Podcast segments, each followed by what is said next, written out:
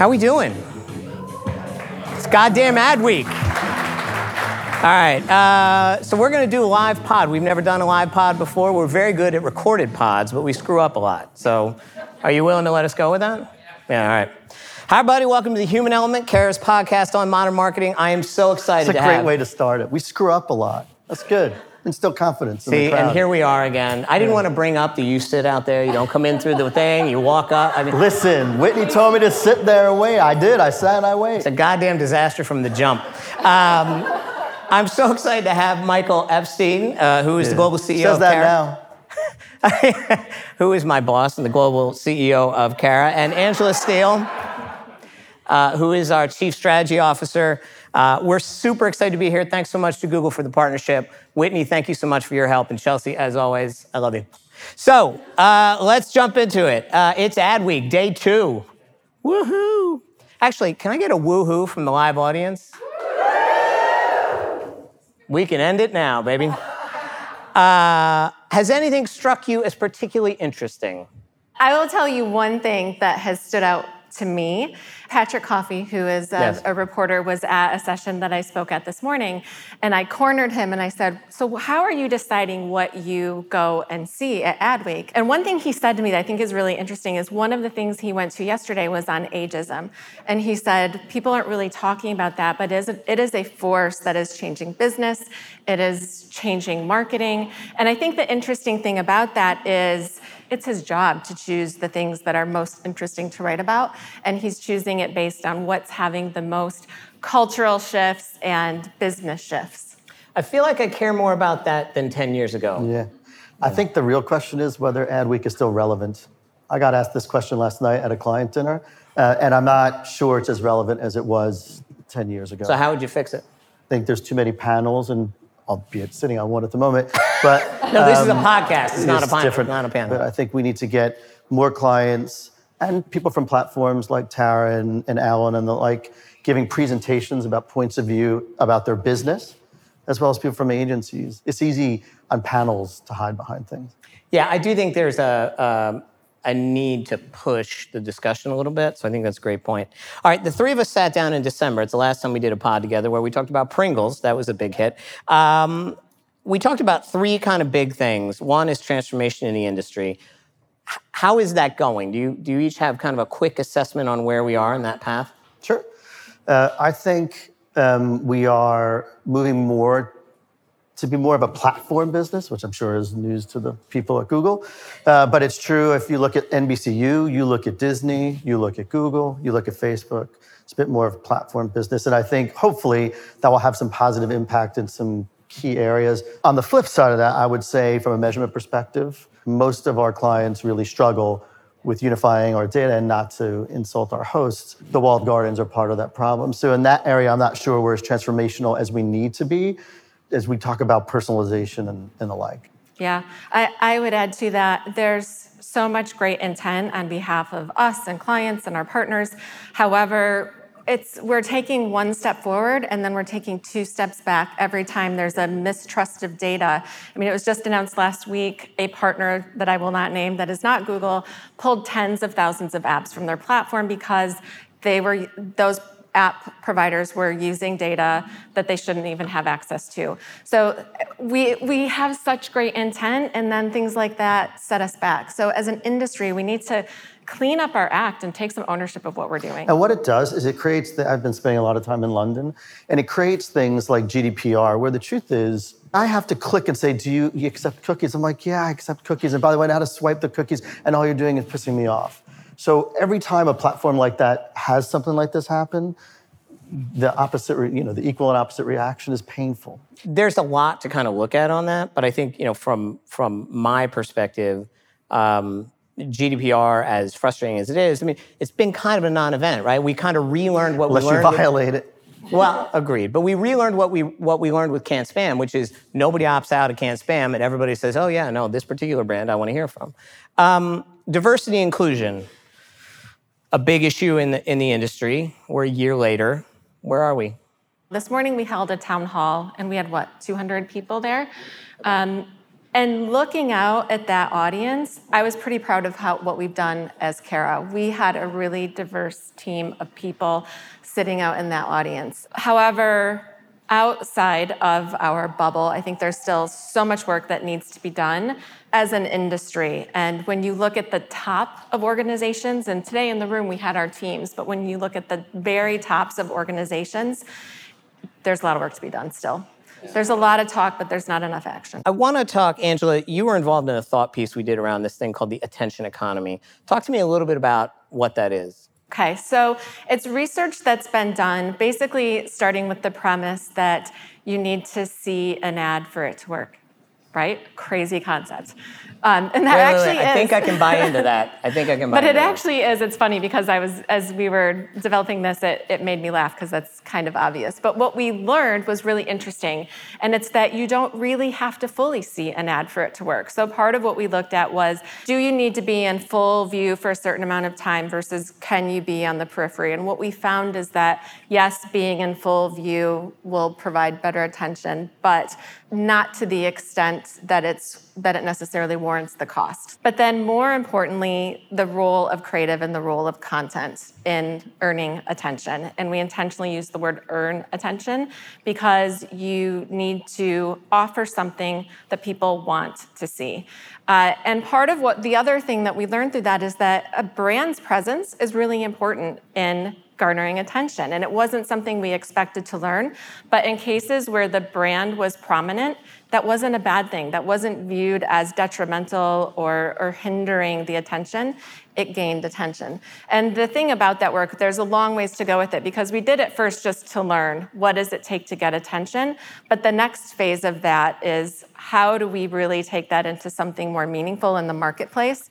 So we we talk a lot about content in this business. In fact, of my 58 buzzwords that make me want to like kill myself. Content's at the top of the list. Bespoke uh, is at the top. Of the stuff. Bespoke, yeah, yeah, yeah. Interlocking. I got a couple. Michael, from your perspective, and I, I want to get both of you on this.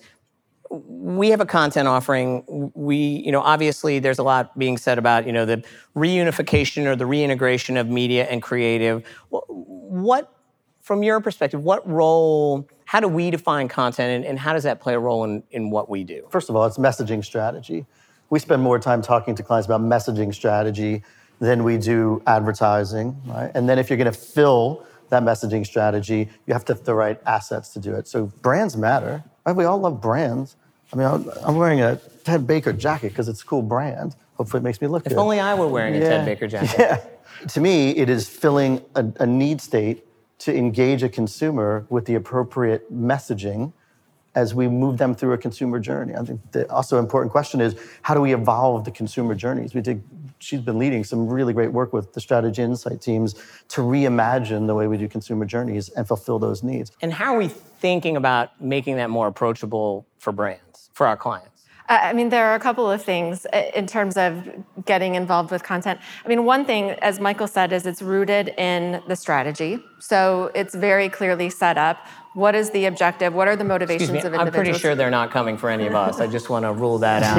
uh, to those you of you know. listening to this, I have a very checkered past. Yeah, you do, but we're not getting into that today. um, sorry, what was the question? I, you think I, she'd I, be used to it by now. I know, right? Like I self sabotage constantly. Uh, the question is about how are we kind of helping brands and clients with this content? Yes, right. Um, so a big part of it is there are there are needs that we need to be able to deliver on. So we know what it, what message that people want to see, but then there's a gap in the assets and the creative that we have to deliver, and that's where we have an advantage and we can help because we um, have access to ways of developing creative assets and helping brands do that on their own. Um, and working with the creative agencies. It's not to say that we are replacing the creative agencies in any way but it's in giving them the architecture that they need to go and deliver on that. Yeah and with creators too right? Like i mean Absolutely. It, it's you know one of the things that's dimensionalized about this world is that it's not simply the agencies it's those that make stuff on their own yeah, and that's a great point. An initiative that we have going with many of our clients, um, Project Green Screen, uh, where we are working with YouTube to bring in those creators and create a consultation for clients as they're trying to figure out this space and how they can develop content, how they can use creators. There are teams of experts in place to help guide us and our clients through that. So the great OTT armies are massing on the hill. It's like Game of Thrones. It's pretty awesome, right? What on earth is going to happen? It's going to be an amazing 2020 as this rolls out, yes? Yeah. I don't, I don't, I don't, I don't There's enthusiasm, folks. No, no, I, I don't. I wish I had a better answer than Yeah. I, one. I do think advertising is coming to Netflix because they'll they will get to a point where they can't just continue to increase the cost of that subscription service. Oh, it'll be driven by the competition. Well, there's that. I'll come on to that in a second. But you, you know, when you sign Shonda, or like I say that like I know her, by the way, um, or Ryan You Murphy, last week. yeah, Yeah. so 100 million dollar production contracts. you- Somehow you're gonna have to monetize that. So eh, that's one.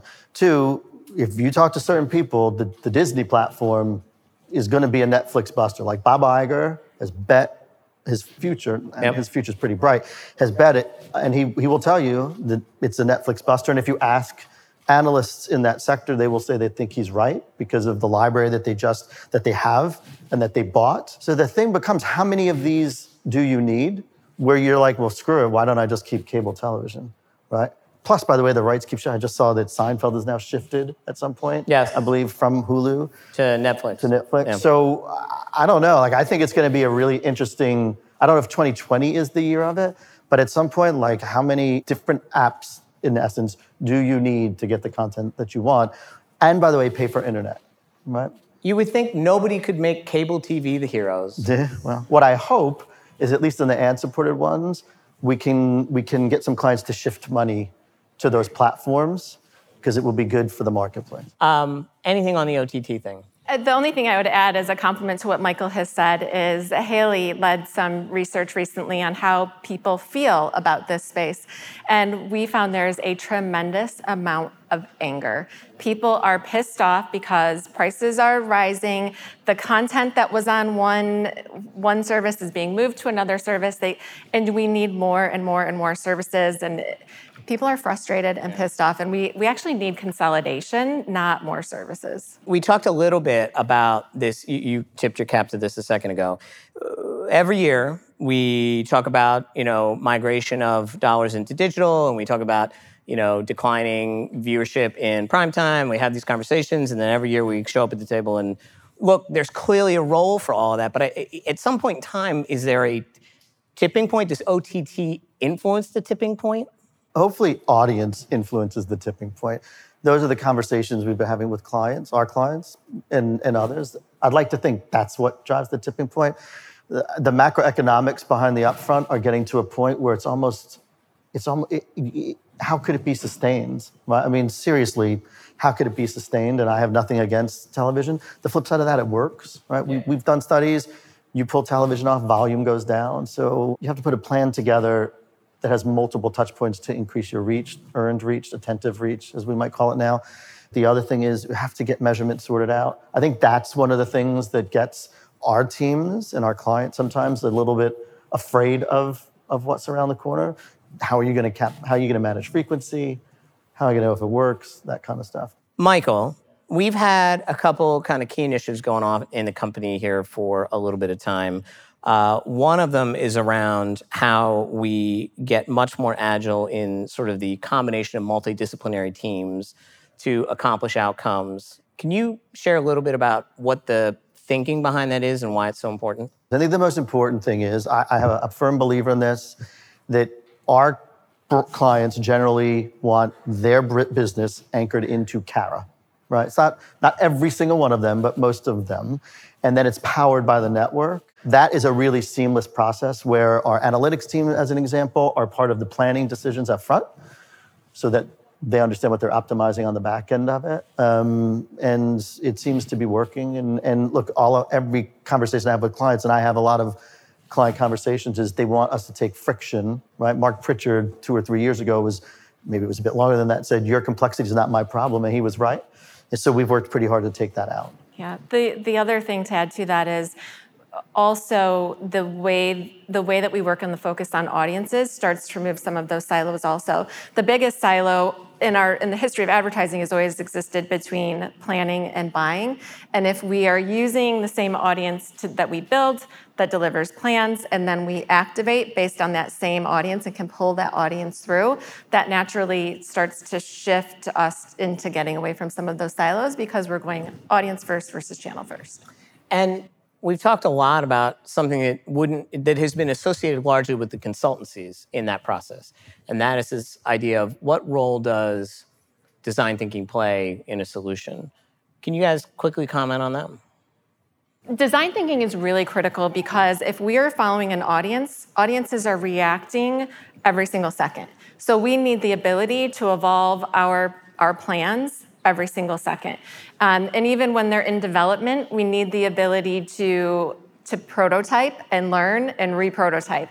And those are some principles that exist in design thinking that we are looking at how we can bring them to media planning and Yeah, I, I think so. When we were going through business planning last year, the leadership team landed on experience design because in the world in which we're living, that matters, right? The experience you have out in the world, but with brands really matters. Tara talked about it, Kathleen talked about it today. And so we're focused on experience design, which, which is what Angela was talking about, and will be something we continue to push, I would say, over the next 12 to 18 months. A second big work stream has been around our belief system and our brand.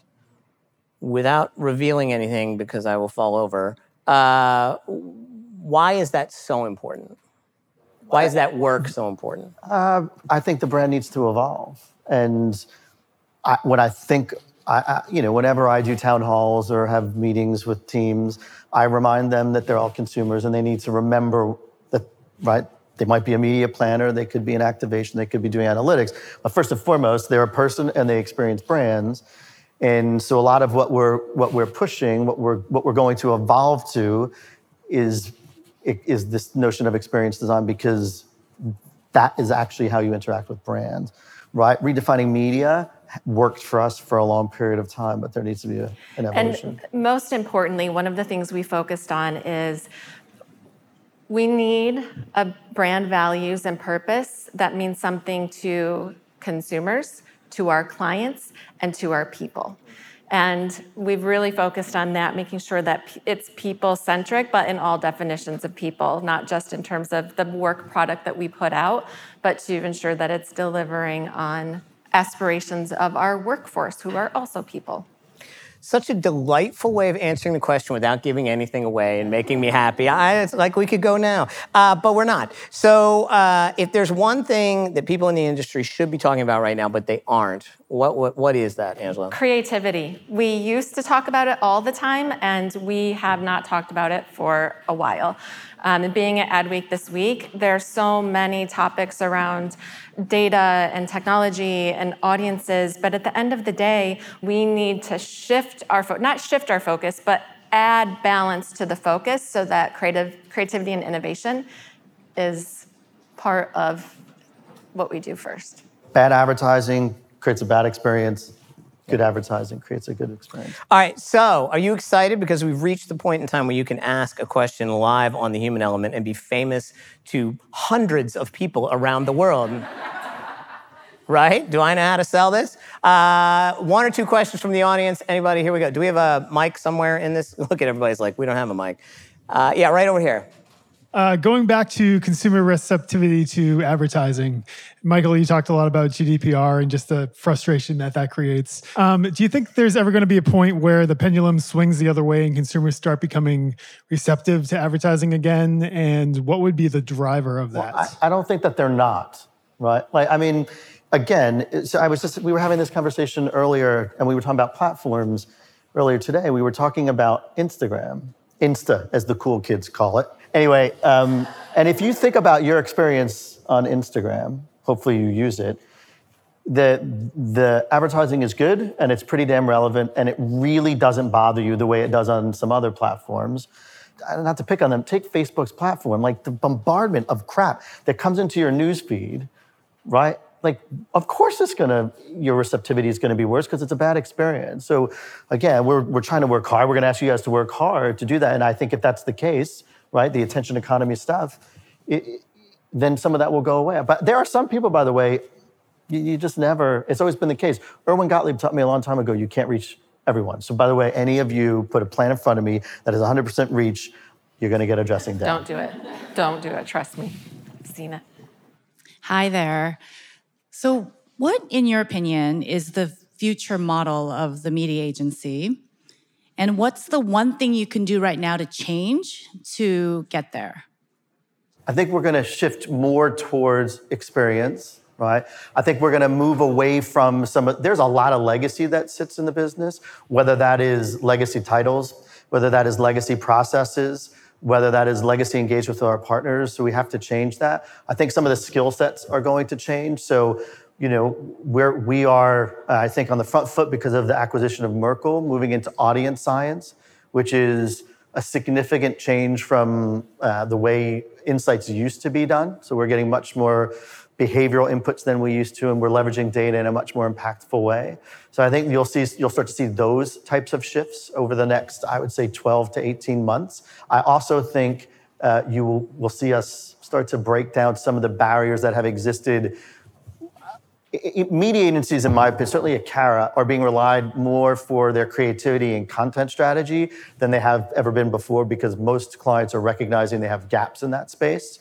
Big organized ideas are great. They're not always the most nimble, and we're living in a world that's very agile and nimble. So um, I think that you'll start to see some changes in that space as well. Don't if you have anything to add. Yeah, I, I, I agree. He's still on my points. Hi, I have something for either of you. All right. Um, understanding we're a people first business. Yes. If we park that for a moment, allow me to come at it from a different angle. Um, if you had to choose one technology that you think is really interesting over the next 18 months that you don't think the industry is focused enough on, what would it be? One technology. Just one technology, yeah. It could be a platform, it could be a technology, but something that we don't normally obviously ideate around a technology. It would be a behavior, but if there was a technology, what would it be for you? Yeah, I would say voice. It came up in a meeting that we were in today. It's I think that's where there's so much opportunity. It's a natural thing for us to be doing. We just really haven't put um, a lot of time and attention to making that central to the strategies and ideation that we're doing. Not sure it's a technology, but and we're close to it because of some of our clients. I think that AI is on the cusp of some pretty interesting technological breakthroughs that we can apply to the business, I think. All right, real quick, two lightning round questions because it wouldn't be the human element without them. Uh, first thing is one word answer. Um, favorite new show or series? Oh, it has to be new. Okay, favorite show of any time. That Little House on the Prairie. No. Squawk Box. All right. Squawk Box? I love Andrew Ross Sorkin. Really? So he's like your celebrity crush. All right, fair enough. Midsomer Murders, I, I ask you all to I go love look it up. It's unreal that I, I'm so sucked into it. Yeah, I love that. Yeah, I, I uh, my my kids think I have the uh, content watching targeting profile of a 78 year old British woman. Um, You're combating ageism. yeah, exactly. That's right, Miss Marple for life. So, um, strangest. You guys travel all the time. Real quick, strangest travel moment. Breaking into Luisa's hotel room. This is a true story, by the way. This is a true story. There's so many. A guy dropped a bag on me last week. He was completely disheveled, put his bed down before we even left the gate and went to sleep. I, like, people take their shoes off. I, don't get me started. I can't. Um, thank you both so much. We were, as always, fantastic. Thanks so much, everybody, and to Google.